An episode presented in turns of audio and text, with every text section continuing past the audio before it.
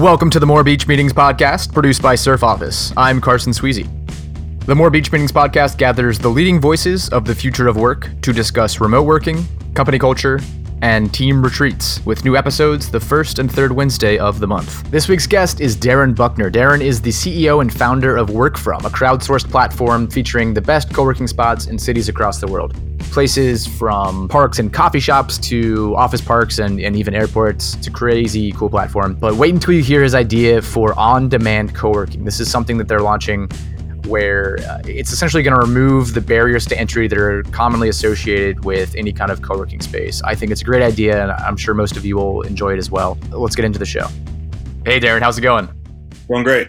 Thanks for coming on the show today. Appreciate you taking the time to chat with us. Can you start with giving us the elevator pitch for WorkFrom? Yeah, absolutely. And thanks for having me on. It's uh, it's really exciting. So WorkFrom was built for people who work remotely, like plain and simple. Basically, we're a community that set out to solve the challenge of um, finding trusted spaces to work wherever we are. So as a remote worker, your work goes with you, and you often need to be able to find a place to call an office for the day or even for just a few hours. We knew that there are a lot of people who work this way and that a lot of knowledge out there wasn't being shared correctly or even at all, and we could help with that. So WorkFrom today helps tons of people find the best places to work in every city. So where did that initial idea come from? What was the initial pain point? Well, it was very much a scratch your own itch sort of experience. I've been a remote worker for a large portion of my career as a software engineer and an application developer. So I had, to, in many ways, the luxury at that point of working remotely. It was something that you know, really had to fight for. It's not, not the same today. But I often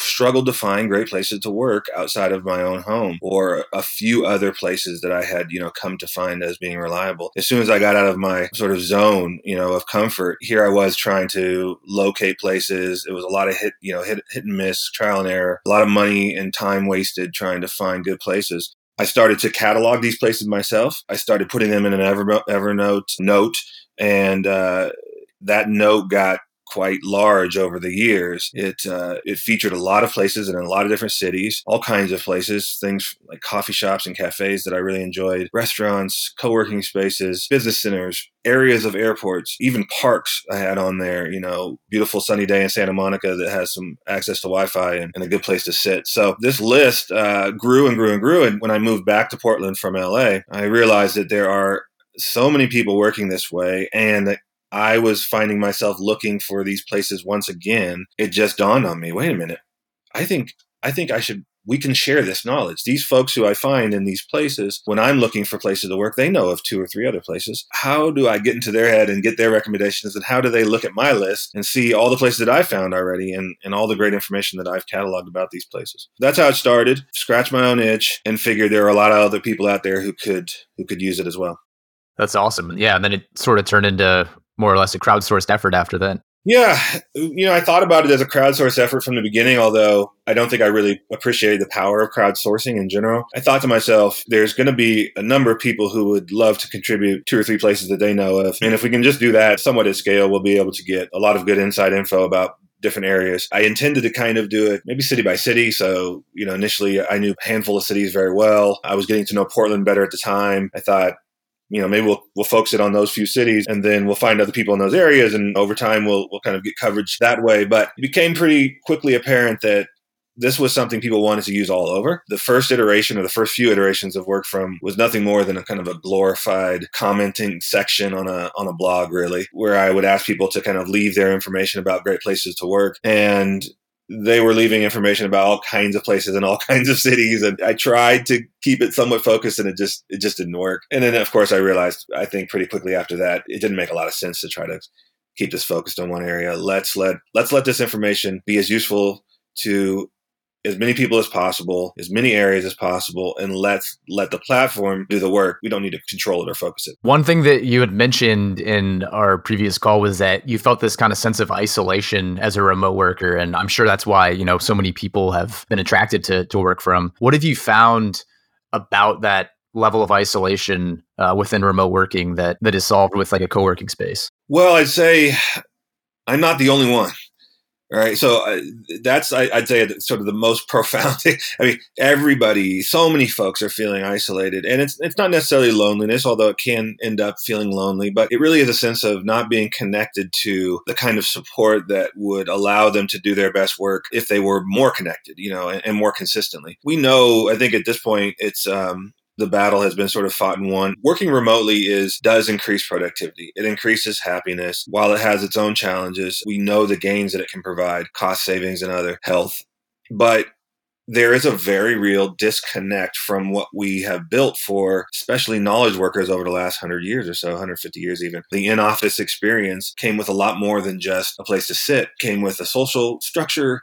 It came with sort of daily banter and context that you get when you're around other people who are working on things similar to you. It came with access to food and entertainment and all kinds of things that you acutely understand are missing when you when you work remotely, especially if you've been in those environments before. So, you know, the isolation is a real thing. When you're able to connect, if you're able to co-locate near others who are doing similar work or who are like-minded, have similar work styles, there's a certain energy and a certain productivity that comes from that and a certain serendipity. At the end of the day, we're all humans and we want to be, you know, part of a tribe. So being able to even just be next or nearby people who are doing something similar to you gives you that sense of connection. And that's why I think a lot of people flock to not just co-working spaces that we know of today where typically we'll access them through a membership of some sort, but also tons and tons of coffee shops and cafes and bars and restaurants, places where people are, right? That's what people want to be around. That's kind of the physical element, right? Of just around other people that are working, and you kind of get that adrenaline and, and the energy that's just around. But there's also a sense of a virtual community with WorkFrom, right? What does that entail, or what have you seen with the virtual community?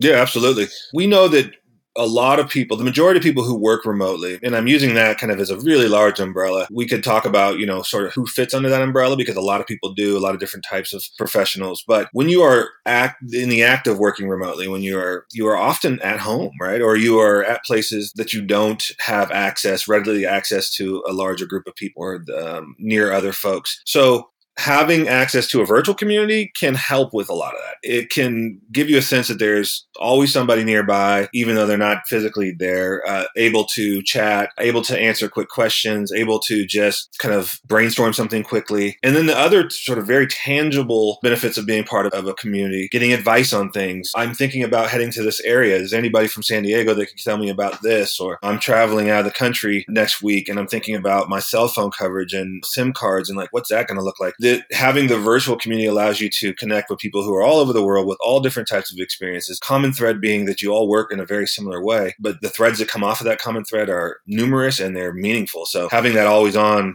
experience virtually is is also very important. Yeah, and it essentially turns into a database of some sorts, right? Like if one person asks that question about the SIM card thing and then you have the same problem coming up in a couple of months, you can always try to find that, or maybe you've seen it. Absolutely. It's a real resource for a type of work that uh, that folks do, and and there's there's a wealth of knowledge to be shared. So what data points have you noticed about where people are working and sort of in these remote communities? Since working on WorkFrom, one of the things that I've learned consistently as I was going through it, but also as I've looked back, people work at home most days. And I think that that's not necessarily something that a lot of people think about when they think about working remotely, just how much time people do spend working at home. And even when they do uh, spend time working elsewhere, they've often worked at home that same day. The majority of people who work remotely, they're not traveling a whole lot. Uh, there may be periods where they're traveling quite a bit, but they typically have some sort of a home base, place that they will be working from most days or and living, and that's usually home. So it's striking to me still when I see it, even though I know this well, just how much people work at home. And I think when I tell people that, you know, eighty percent of our community works at home five days a week, it sometimes gets kind of crazy looks like, oh, well, I thought you're helping people find places to work outside of their home, and it's a very popular thing. And so how does that work? And I think, yes, it is, but it's, it's so much more than one place that you work. It's the variety, and that's what WorkFrom helps to provide, is the opportunity to understand what that variety is, where you can be when you need it most outside of your home. The other thing I'd say about just where people are working is that people, when they are not at home, are choosing coffee shops, co-working spaces, restaurants, bars, public places, and then places where they think they can tap into some community. So uh, amenities are very important, and uh, all these places will have good Wi-Fi, hopefully, or else they won't flock to these places. But we'll have good Wi-Fi and decent seating and decent access to other types of amenity, but they really want to be around others and in places that they can be inspired, places that they feel can, they, they can be productive. Where they're not going is, surprise, you know, more traditional office. They're not going to the business centers of the world, and they really are looking for non-traditional alternative places to work. And there's a lot of them. And, and people, I think, would be surprised at, at the different places people actually do get work done. What's the craziest place that you've seen that people are getting work done? I've surprisingly seen a lot of parks. I mean, I guess maybe that's not surprising. It's great to be outdoor, right? If you can, and then working, you know, that's kind of a, a nice bonus to be outdoors. But a lot of parks, uh, apartment rooftops. I've seen a lot of like this area of this building or this airport, you know, is is like perfect. So go over to this area. I've also seen vacation homes. I've seen barns. I've seen people recommend places that they can sit in their car and access a good Wi-Fi connection and feel safe to get work done before, you know, so it can happen even at, at that level. I've even seen that be recommended on WorkFrom before, which is kind of interesting because they really had to make it work. Now that you've mentioned people having a home base, uh, what's this new thing that you had mentioned earlier about this micro co-working concept? Yeah, so something I'm very, very excited about because we have grown such a, a large community as well as an engaged community that gives us a lot of um, a lot of feedback. We built feedback and we care very much about helping the community at a grassroots level. So we get a lot of information. We also see a lot of data about where people work from now, features places in more than forty-five hundred cities, one hundred fifty countries. I think we have well over fifteen thousand places that are listed on the platform. So we see a lot of data. And what we can say definitively is there is a, a big gap in access to existing workspace, existing professional spaces out there in the world for our community. Freelancers, remote workers, a lot of entrepreneurs, times business travelers, but there's a big gap. And we realized is that we had built, in many ways, this marketplace in waiting. We have listed, with the help of our community, so many places people want to be and that they're already choosing. And many of these places were uh, or are underutilized spaces, places that have more capacity that could be taken advantage of. And our community is already looking to us to help them find these places. We've got the, the community that's generating the demand, and we've got a lot of places that we know about that have the inventory or the availability to accept more people working from their space that's already set up for working. And we realized this is an opportunity for us to help. We also understood that there was a psychology that kind of goes into, there's some barriers to entry. And part of that is the psychology around how people pay for space, the commitment around it, and just how quickly or how on demand they can use it. So Homebase is a marketplace for underused space at its core. What we do is we match people with spaces that have more capacity. And specifically, we're starting with co-working spaces that otherwise serve people in memberships who, you know, have dedicated offices and common space and conference rooms and all kinds of things set up for people to work and for a community to enjoy, but haven't really opened up their capacity fully and are looking to.